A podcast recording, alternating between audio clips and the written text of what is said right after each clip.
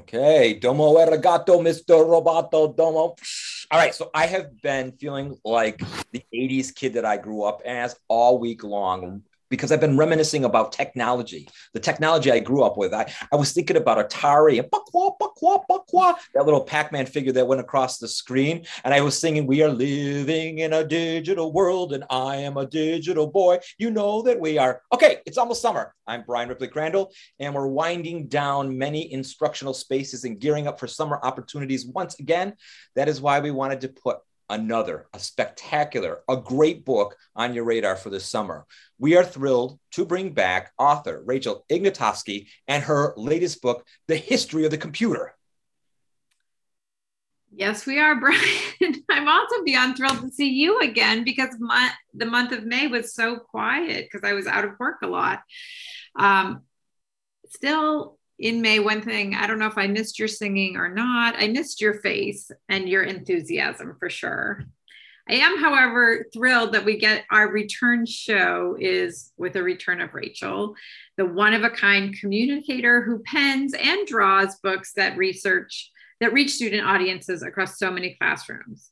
Today, we're going to get tech-oriented, creative, and historical. It is brilliantly, a brilliantly illustrated overview of computing machines that have changed our world, from the abacus to the smartphone, and of course, the people who made them. Our New York Times bestselling author and illustrator, I guess she's not ours, but we claim her, is yeah. back. Bryan? Yes.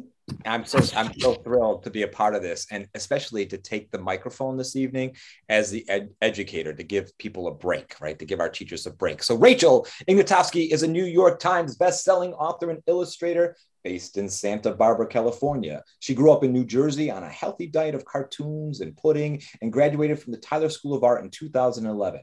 Her work is inspired by history and science and technology. She believes that illustration is a powerful tool that can make learning exciting. She has a passion for taking dense information and making it fun and accessible. That's why I love these books, because we teachers do the same thing. All right, Rachel is a published author with ten speed press and Random House Kids, woo woo. And I seriously have an alert in my email from Google to notify me when this writer has a new book coming out, because I can't wait to add it to my collection. Seriously. Bryan, I'm so glad that you do that. You're always my um, information about what's best in the world. And when it's Rachel, we're both like, we both do a happy dance. Um, and it's why I thought your enthusiasm for Rachel's books, why I thought it would be wonderful if tonight you led our interview, offering, as you said, our teachers a little time off at the end of the semester, so they can think about summer vacation and start to relax, um, probably with technology, including their phones by their sides. But it is a time of the year where teachers are running in every direction and finalizing the last steps in their classroom. So it's fun for me to be able to introduce you as tonight's interviewer. And what I'm going to do is share a story that you shared with me about technology that you remember, were remembering vividly your um, jealousy when your friend Peter Boy got the first home computer of the neighborhood, and later when his, when your college classmates came to campus with clunky but helpful keyboard machines. Um, Bryan has taught, Bryan, my friend, has taught for over a decade, or did teach for over a decade in Louisville, Kentucky, and became part of the twenty-first cohort of the Louisville Writing Project. It was then that he began thinking about how technology was shifting his own classroom instruction. And in fact, he was first published in a book called Teaching the New Writing, Technology, Change, and Assessment in the twenty-first century Classroom, which was edited by our Writing Project colleagues, Anne Herington, Kevin Hodgson, and Charles Moran. Uh, he is gonna confess, and it's gonna, maybe we'll see this in our interview tonight, that he knew little about the history of the computer until he read Rachel's book. Bryan, are you ready to bring this interview forward? Yeah, I can't wait. I've been thinking about this for like three weeks now. And um, I think I have the perfect opening prompt for our, our National Writing Project family, one that you could do with your students or you can do on your own. And I think we should go with storytelling. You know, when is the first time you remember embracing a computer and using one to accomplish a goal? Now, you don't have to answer that question now, but you can pause the podcast or, or the video if you're watching it and take some time to writing. Um, we hope that our prompts get you thinking about possible publications and writing and activities that you could do in your own classroom. So I, before we get to the actual interview, I, I wanted to riff a little on some of the images um, that came out of Rachel Ignotofsky's book that triggered my, my brain. Um, and so the first one is like, this is where I get the nineteen eighties thing going, because all of these illustrations of what came out in the eighties brought back so many memories of me, especially the pencil going into the cassette tape and winding it out, which is a technology. And I remember our boom boxes sitting at the end of the road, you know, like dancing and roller skating and riding our bikes um, as we listened to the cassette tapes we got, we got from the mall. And then that Nintendo Switch, my little sister, Casey, I was an Atari guy, but she got the Nintendo, and I couldn't play because I didn't have the hand-eye coordination, but I could figure out the game. And she would, we would spend probably twenty hours a day drinking, you know, Capri Suns and eating, you know, Oreo cookies as she solved the, the games in like twenty-four hours. It was amazing. And on the next, on the next slide, I was, I, I was actually laughing too, because I also think about like the future, right? And not only does Rachel in this book kind of adhere to her strong woman womanhood roles along the line of technology, because women are everywhere in the text as always, which I love, but I also love the future prediction of what's coming next. And I, I started thinking about, you know, like when we were kids, we'd watch the Jetsons, which were, you know, reruns, and we would see, you know, Judy on the screen with video phones. And we used to say, yeah, right. I couldn't believe that we, we live that way. And even my mom FaceTimes me now. So it's just wonderful. So welcome, welcome, welcome, welcome, welcome, Rachel. I think that we are going to be able to have a great interview now. And we are going to be the two of us, which is the first time I'm doing this. So Tanya, we'll see you in a little while as I start to ask questions. Hello. Hey. Thank you. Thank you so much for having me. Oh, I, lo- I love seeing you again. And I love your backdrop. And I love their pom-poms, right? These are my like... you know, off of Amazon uh, pillows that I got to match my porch. So I'm going to start with the first question I want to ask you, Rachel, is the question, the prompt that I gave the writing project teachers. Like, what is what is your first memory with a computer or, or accomplishing something with a piece of technology from your childhood? You know what? That's actually a really great question. So my very, very first memory is I'm seven years old. I'm at the public library, and um, they're kind of having this sort of like tech and arts night, and they're showing off the new Mac Classic computer. So it was nineteen ninety-eight. Um, and these are these tiny little Mac color computers. And um, I'm, I'm having a really great time, and I open it up and I immediately start using Paint, the paint program. So I'm using the little spray can. That. Yeah, I'm using the little brush, and I'm drawing like a psychedelic giraffe. Again, I'm just seven years old. And um, the, the the technology dudes who were there were like very, they were like, wow, she like is so good at picking out colors. And they start complimenting me. And, I, and they were also just amazed at how such a young kid um, could pick up this technology so quickly and use it.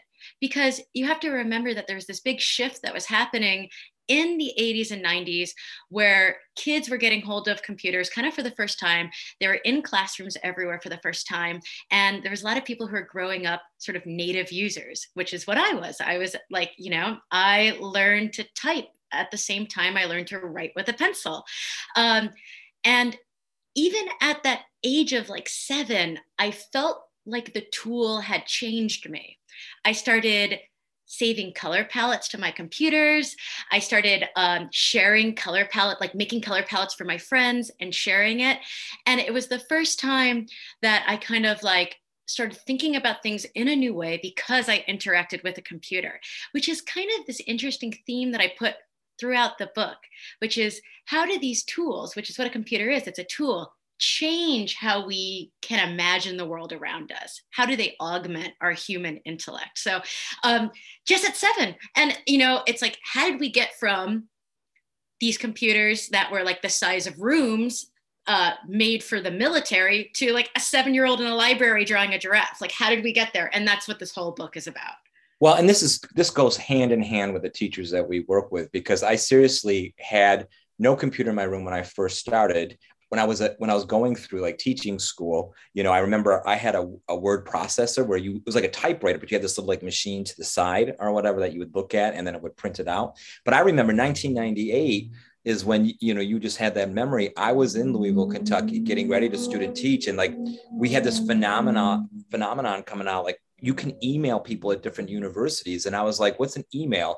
And my friend goes, he was living in Portland. He's like, you know, you, you just have to go to your, your campus library and find a machine. And then you can type in this address. And, and that, and I would like late, wait in line to use the computer so that I could email my friends, you know, in the, in the late nineties craziness. So let's transition to questions, right? Most of our listeners are writing instructors, whether it's K twelve or in college, but we also have incredible expertise in technology, in the science, sciences, hence we all love you because of the sciences, and all the fields imaginable. So this is why I want to know, how did, how did you come to the illustrative work that you do? Um, how does crafting pictures help you to narrate knowledge that you want others to have? And, you know, how do you do it so spectacularly? Well, um, I have a graphic design background. I went to art school. I have a Bachelor of Fine Arts in graphic design. And when I think about what is the definition of a graphic designer, well, it's someone who organizes information to tell a story instantaneously. And you do that by creating hierarchies of information.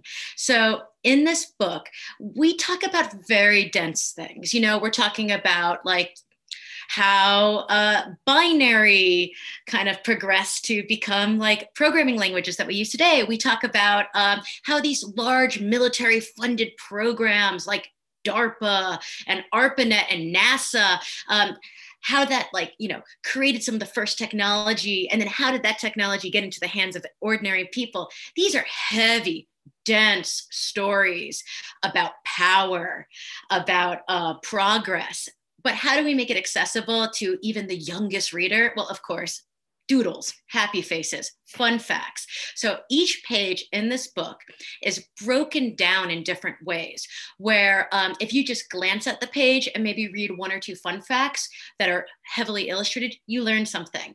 If you want to bounce around the page and read um, different little stories that I've set up with headers, you can learn that way. Or you could just read from front to back.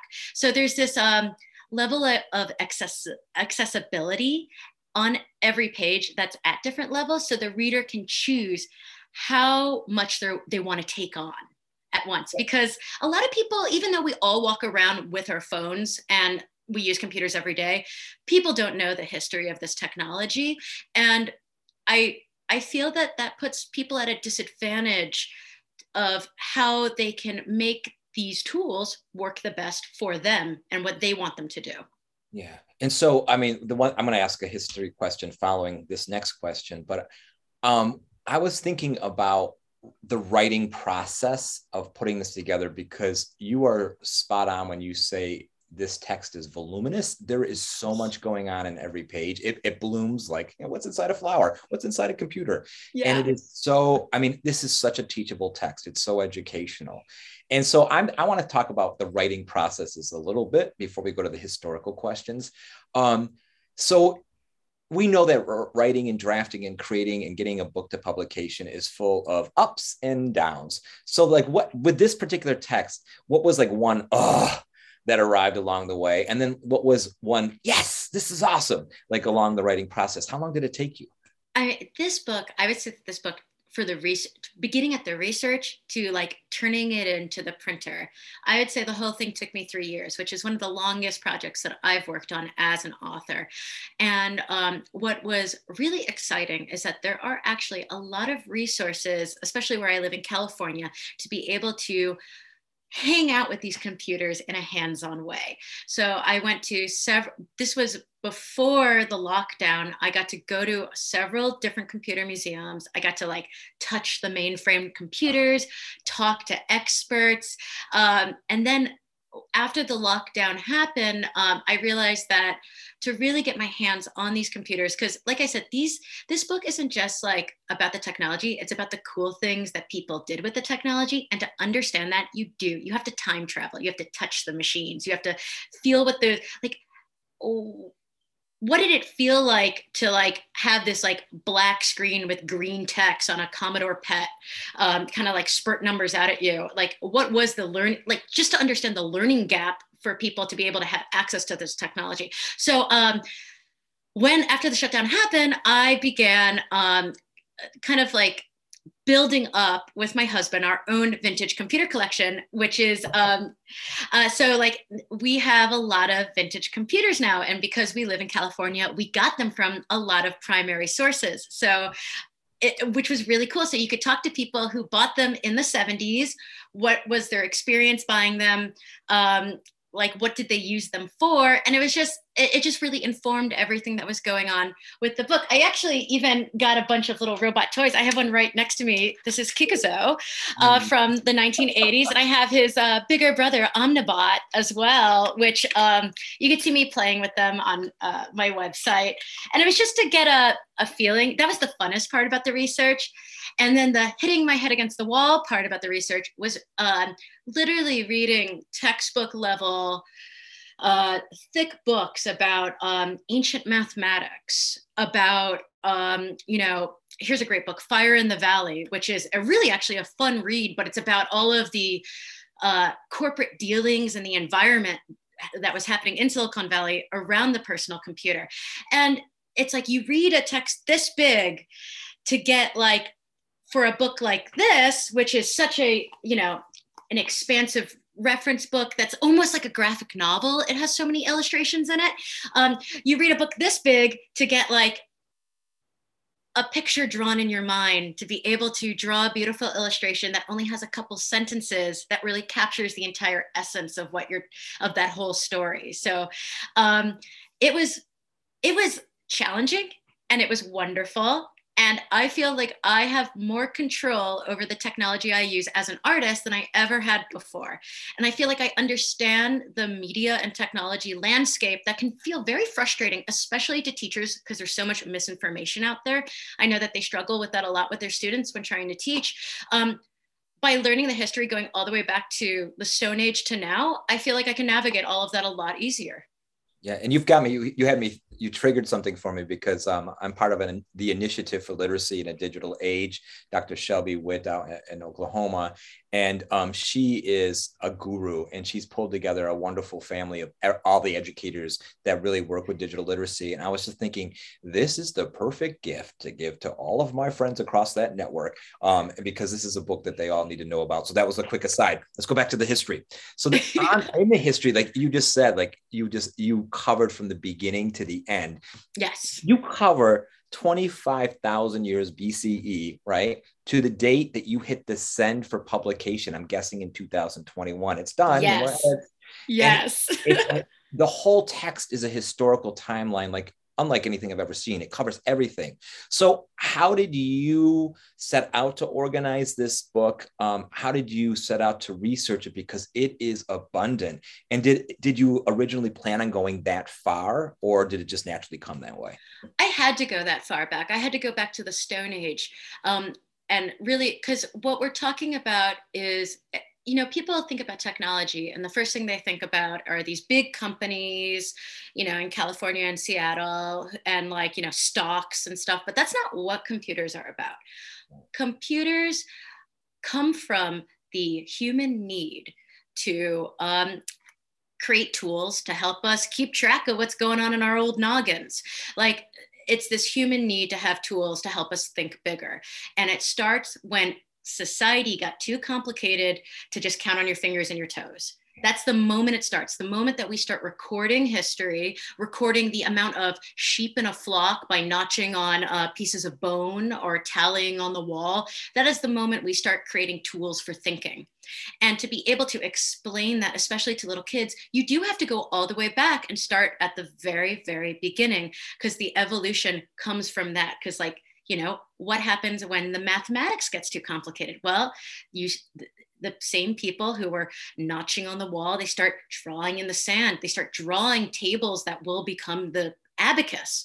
And those, you know, then like that evolves into calculators and tabulators and the idea that maybe we can create a computer, a, think, a machine that helps do some of the thinking for us. Um, so the legacy really does start in the Stone Age. And to organize this text, I, um, again, organizing the information and doing all the illustrations was the funnest part for me. Because like I said before, I'm a graphic designer. So being able to organize like, you know, thousands, hundreds of thousands of years of human history into illustrations, I mean, that's a blast. And so each text, each chapter, Um, well, first I start off with a little overview of just different themes that are in the book, like, you know, memory and storage, video games, robots and A I. And I do a little overview, but once I start getting into each chapter, which is divided by time period. So we start with ancient history, then we go to the Industrial Revolution, advances that happened during World War Two. And as you notice, the chapters cover massive amounts of history, and then it starts going to a couple decades, and even smaller, even smaller, because the the corner kind of like the uh, the graph of um, progress is so slit, it's curved up with time. Um, but within each of those chapters, I give a basic overview with tons of illustration. Then I give a brief illustrated timeline of just that chapter. So they're just, you know, a couple sentences with fun facts. Again, we're trying to build courage for these readers who maybe be new to the topic. So by create, having an overview and then a timeline before we go into the denser stories allows them to come with reference of what they should expect in the next coming pages. Um, and also it's fun because that means more drawings. I then have two pages of stories throughout history that have tons of fun facts all around it. Just if you need to take a break, you can learn, you know, about like silly things like the first, um, the first like um, computer virus that was ever on a computer. It was called the worm, and it just like looked like a little worm. There's a there's a lot of like me drawing people getting spam and going ugh um, throughout history, people getting spam mail. Um, and then I highlight three important inventions, and then I highlight important influential people throughout history. And even though I um, have different little short little bios about in different influential people throughout history, um, it's really important to note that there is no such thing as a lone genius. I, I highlight these people so you can kind of get an understanding of their, of their intent. And sometimes, um, you know, it, it's not, these people um, are some of the most powerful people in the world, or were the most powerful people in the world. So it's really important to understand the intent behind what they were doing to understand the world we live in today. But um, thousands of people worked on this technology. It's a legacy that goes, again, throughout history, and it's conversation throughout time. So even though we highlight important people, they do not stand alone. Right. So that's, it's funny, like you would think we rehearsed this, right? This like spontaneous interview. Um, because the next question I was thinking about asking, you led me right towards it. Because you do, you do highlight stories from history, and you do a lot with influential people. Now I'm going to ask a, a, a nasty question for an interviewer, because I'm going to ask you to choose favorites, right? Oh. Do you have a favorite story in this collection that you liked writing about, or a favorite influencer? I mean, you cover everything. So was there any, any that stood out to you? Oh man, okay, there's two. Can I tell two stories? You're, okay. allowed, to tell, you're allowed to tell three. But I'll, I'll say I'm allowed to tell three, okay. Uh, let's go in, uh, I'm gonna tell two, and I'm gonna go in order. So first, one of my favorite stories to learn about and to research was the ENIAC women. So it was a team of women who um, programmed the first electronic speed computer. And this was during World War Two. It was completely secret. It was at UPenn in an underground secret basement. And what's interesting is that, one, these women, they weren't allowed to see the machine. Oh yes, and that is one of my favorite drawings in the book, which is a drawing of the ENIAC. And I drew some of those women actually uh, turning the dials and, and on the switches that you see right there. Um, and so those women, um, they weren't allowed to see the machine while they were programming it. So um, they had to figure out, and there was also no programming tools back then. Like programming wasn't a thing because computers were just so new. So they had to draw the logic diagrams without seeing the machine with pencil and paper by hand. And then when they finally were down in that basement, which is a huge dark room filled with twelve hundred uh, hot blinking lights that would constantly burst and like bring the machine to a halting stop. Um, and they had to like physically program this machine by running back and forth in this room, turning the switches, plugging and unplugging um, the, the wires. Um, and they realized that um, with their brain power and um, their tenacity, they could make this machine do literally anything they wanted to, programming mathematical wise. Um, and it was a huge success because of them. Uh, up until that point, that machine had done more math than all of human history in like the year that it was running. And, isn't that wild? Um, and, um, but the, the sad story is, is that when um, the newspapers came, when the war was over, newspapers came, they took pictures of the machine, and they, instead of saying what these women did, they used them as models and just kind of showed them off as models, even though they all went on to basically uh, teach the next generation of computer programmers in the United States. Um, again, but now we could celebrate them.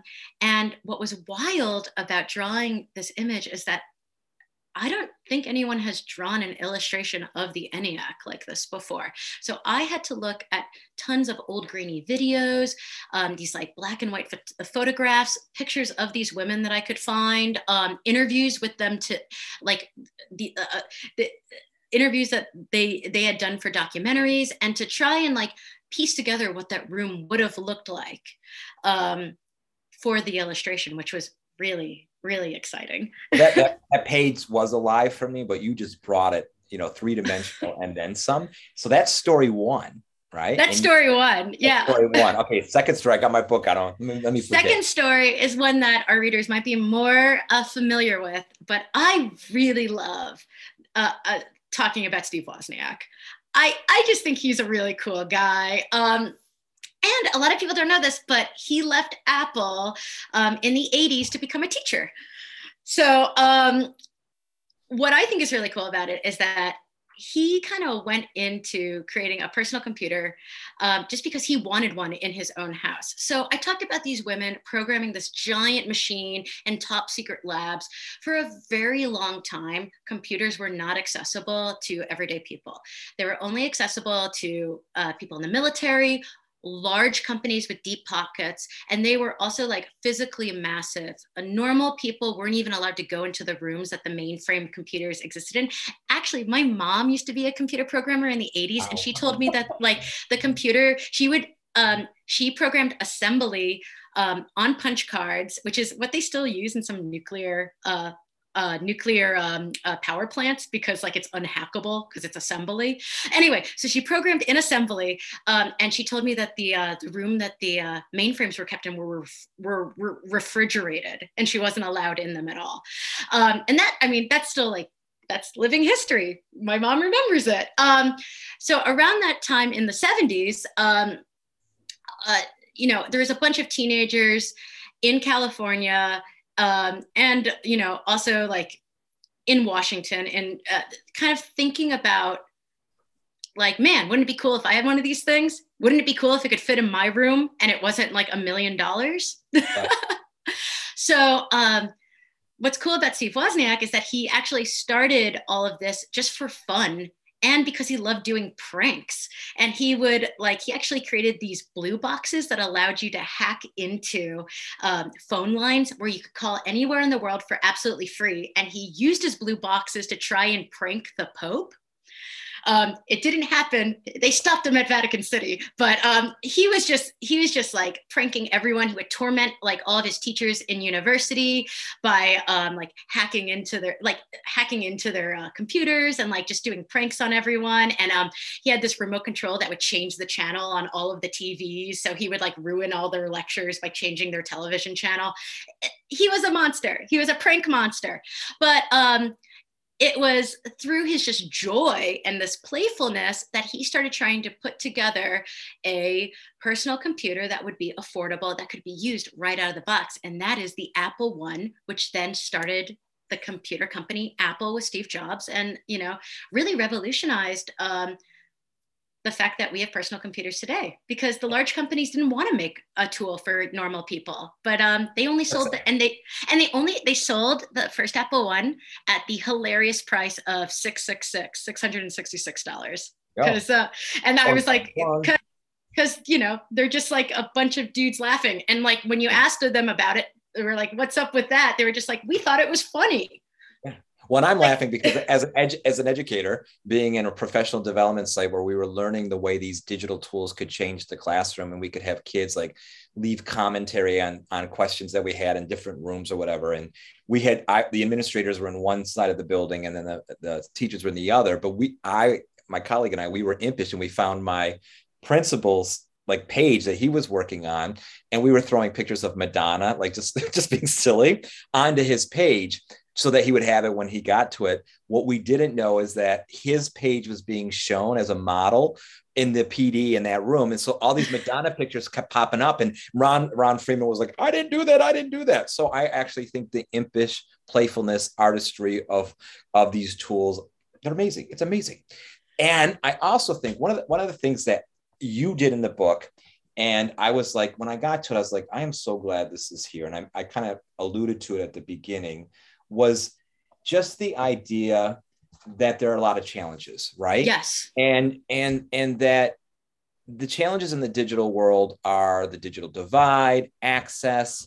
Um, where did that come from, or, and why did you include that? Because, you know, we are technical, but not everybody has, they have tools in their hands, but not these digital tools. So what are your thoughts on that?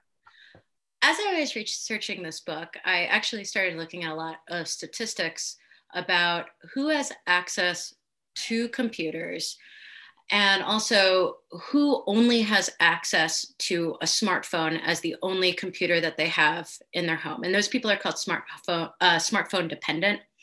And it became very clear that if you were uh, below a certain income, or if you were young, you were more likely to not have a real computer in your home. And it upset me, because these smart devices are not made to do deep work.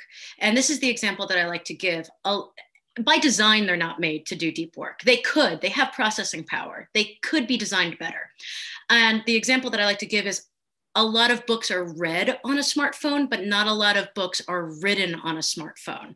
Um, and that's when you start thinking about that and how, what are the tools you need to create art, create the kind of work that raises you an economic level, that generates wealth for yourself and for your family.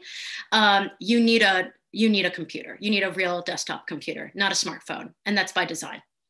Um, and then while we were in lockdown, so many of my teacher friends were struggling getting their kids the tools they needed just to be able to participate in their lessons.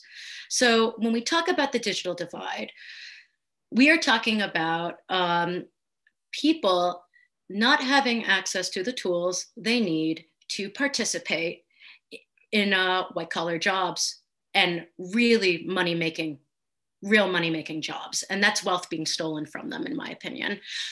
Um, There's also another thing to really talk about, which I, I mentioned in the challenges, which is the ecological impact that these machines have. Um, you know, com like it, it, computers can feel like magic, but they're not magic. They're made of gold. They're made of lithium. They're, they're made of precious, unrenewable resources. So when computers are not designed to be upgraded and reused, when they're designed to be thrown in the trash and to buy the next one, not only are we taking computers out of the hands of people who need them by not like updating the software and things on that, um, but we're also creating an ecological nightmare. And these are things that we need to talk about, because um, our need for this tech is only going to increase. And I think by putting this in the public consciousness, we can ask the people who are in charge, and also the future leaders in technology who are being taught today in classrooms, to think differently and to um, dream of a better way that we can create our devices. Wow. And that's exactly how I felt when I got to that part of the book, because, you know, here you have the whole history and you're like, man, this is so dense and beautiful and wonderful. But then all of a sudden there's this like place where you're like, but dot, dot, dot, but we also have to consider this. But I also think the one thing that you highlight so well is that we are tool-oriented, we are tool-oriented species, and we always figure out the next phase. And so you also end with the pr prediction for the future, and, and you speculate what's coming next. And so I want, I want you to do a little prediction before I have one last question. And that is, what, what do you think schools twenty-five years, fifty years from now are going to look like, given the technology and the compute, the computers that are going to be available to us? Like, what do you what, predict for us?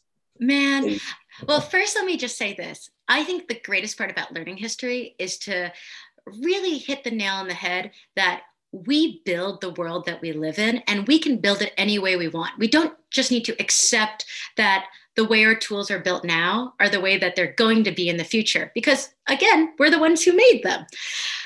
And this is what I imagine in my most hopeful mindset for schools in the future, which is that makerspaces become much more a part of schools. Uh, things like um, things to create and build tools in the real world. So it's not just this virtual reality world that we're going to be living in. It's how do we use computers to um, figure out how to build new materials, how to have hands-on activities.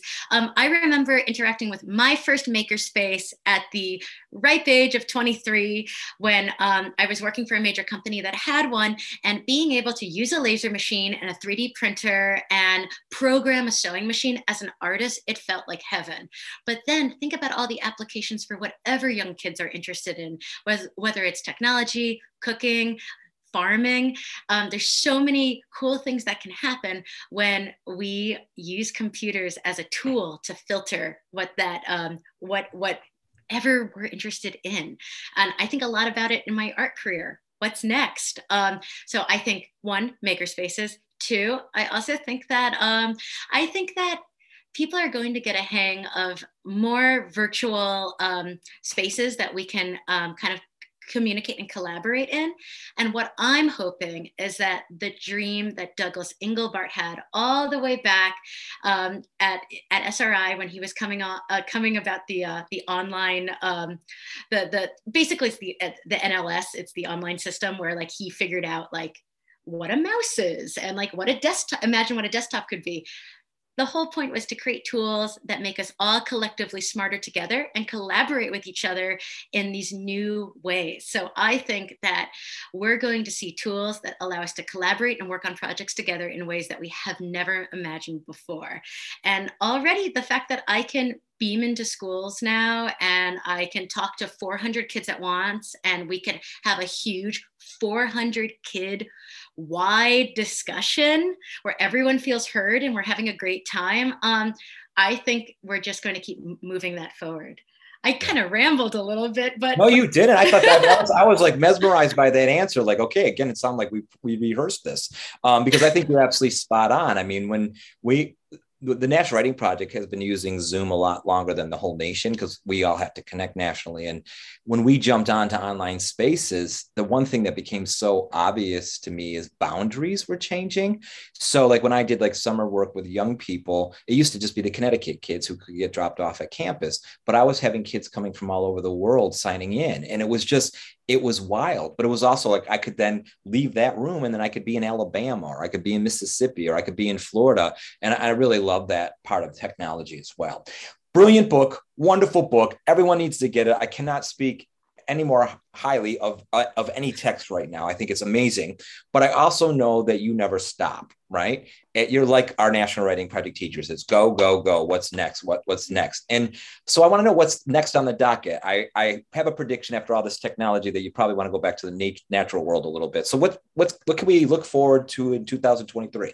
Yes. So you all might be already familiar with my book, What's Inside a Flower, which I made with elementary school curriculum in mind. And I'm still thinking about my elementary school teachers. I got your back.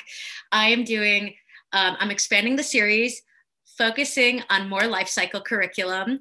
Um, so we're doing What's Inside a Caterpillar's Cocoon and What's Inside a Bird's Nest. And I'm working on both of those books right now, and they're going to be out next year, starting in the fall and then the following spring. So please stay tuned. We're gonna have a ton of activities and resources to go with those books, to inspire your young ones to explore the nature that's right in their backyard, and to learn how we could protect our planet a little bit better. That's awesome. I think every school in the nation needs a Rachel Ignotofsky, like in an office, like next to the principal, so they can tell the principal when they're doing something wrong, and then they can come educate in every classroom space. You are amazing. You are brilliant. You are a gift to the world, and I so appreciate you. I have to go to the, the last prompt, waiting for uh, Tanya to come back in. She might not come back in right away. Um, but my exiting prompt. No, I don't see you, but it's okay. We love you. I'm not seeing you. I see you, Tanya. Oh, I, oh, oh, you know why I don't see you? It's because I moved it over. So, hey, oh everybody, God, there I'm you here. Are. Look, everybody, it's my friend. It's my friend. So my exiting prompt, um, the last thing you can write your way out of this session is, is as you think about the wonderful session just now with Rachel Ignotofsky and her way of visually relaying information to readers, I want you to think ahead to the two thousand twenty-two, two thousand twenty-three school year, where you're going to buy some of her new books that are coming out. But I want you to, yeah, I know we're, we're finished with the school year, Crandall, don't make us do work, but I want you to think about this. Think about one curricular change you want to make for next year, or one new digital tool you want to try in your classroom. And in your writer's notebook, I don't want you writing, I want you to doodle like an illustrator of what you think that could look like in the upcoming school year. As you doodle that, you can then put a, take a picture of it with your phone and store it away until next late August, September. And then you can look at it and say, oh yeah, I did some brainstorming before the last year's school year ended. Ah, all right. So that was wonderful. That was a wonderful interview. And I, I felt so good to be the person who was able to do that. That was, thank you, Tanya, for the suggestion. uh. Rachel, you may or may not know, because we have had you as a guest once before, that usually Bryan and I leave the screen and then we text each other the whole time, like, this is amazing, and this is awesome, and this was my favorite line. And I had to sit all by myself in that interview with so much excitement. Um, I can't say enough about how much I appreciate your work, how much I love to hear you talk about it. I don't ever want you to stop making beautiful books. And yet, like Bryan, I want to make you the Secretary of Education for the world. I want, there's so, like, I was following a thread from your thinking about the way you organize information so that um, everyone can find their own way through it, and that these small bites give us courage to take on larger content. To um, all the way to the end of your thinking about how um, both having the computing power not just to consume information, but to make it is so terribly important for young people. And um, the idea that having these kinds of experiences and the spaces and the powerful tools to um, think about the future would will shape the future that we get to have, and how important it is that everybody has access to that. Um, it just felt like, you know, you've put the person that you are into this book about a really important history, and it was amazing to have the opportunity to have you tell us about that. So it was a long and ram rambling thank you, but thank you, Rachel. Oh, thank you guys so much for having me. Um, every single book I do is a love note to teachers, and Um, I just love it when I get to talk to you guys. You guys are the best. Yay, National Writing Project. Yeah. And we love you, Rachel Ignotofsky. Thank you. Look, everyone, it's a human of the National Writing Project, an author human. I am the human. uh, that's really funny. Bryan and I were at a meeting last week where we talked about the humans of the Writing Project. And so you... we count you among us. Thank you. Uh, thank you. Thank you. Despite um, Omnibot and Kikuzo being on my team. Oh, I love it. I'll bring them too. Bring them too. Um, I also always like to end by thanking our audience. So we're so glad if you're listening to this show or watching the show, we're so glad you're here and we want to see you again. So please follow us on Twitter or Instagram, join our Facebook community, visit N W P dot org, sign up for our Right Now newsletter, or come to our online makerspace, the Right Now Teacher Studio. You can find that at studio dot N W P dot org. Uh, join us there and um, and help us make a different different future schools and classrooms with all the power to write and make that young people deserve. Thank you, Bryan, for being an excellent interviewer, not just a host. Thank you, Rachel, for joining us. Um, it was a lovely way to spend an afternoon, and I appreciate you both.